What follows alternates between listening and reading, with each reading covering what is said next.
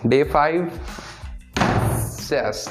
Hey guys, so welcome to our Komal Mehta show. This is the latest episode of my Bakwasi podcast जिसका हम comparison कर रहे हैं TRS के साथ. द रणवीर शो जो स्पोटिफाई रीजनल बन चुका है बट हम क्या फालतू बात कर रहे हैं यार? हम टॉपिक पे आते हैं. आज का हमारा टॉपिक क्या है?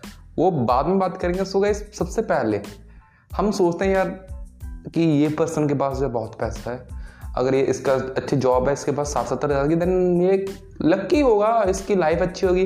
बट वेट एक बात में, अपने आप से पूछो, मेरे से मत, मेरे को मतलब अपने आप से पूछो। आपको क्यों चाहिए? आपको साठ सत्तर हज़ार की सैलरी क्यों चाहिए? क्या आप सच में वो डिजर्व करते हो? या जस्ट आप ऐसे ही बोल रहे हो, ज़िंदगी में कुछ काम किया है? कोई एफर्ट्स पुट किए हैं? आपके मिलियंस ऑफ़ फॉलोअर्स होने चाहिए। अगर मेरे, अभी जब मैं इतने एफर्ट्स नहीं डाल रहा हूँ, मेरे 100 200 के फॉलोअर मेरे को सही लगता है कि मैंने इतने एफर्ट्स डाले हैं कि मेरे को 100 200 फॉलोअर्स मिले। अब बट अगर यही सेम जगह मैं मैं खुद को बोलूँगी, यार, मेरे तो मिलियंस में होने चाहिए थे, लाखों में तो होने ही चाहिए थे।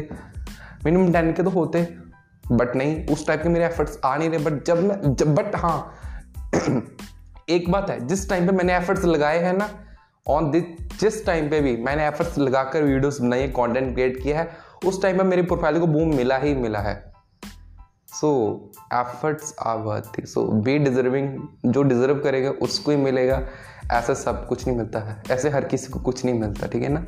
सो गाइज़ दैट्स ऑल अब क्या फिर?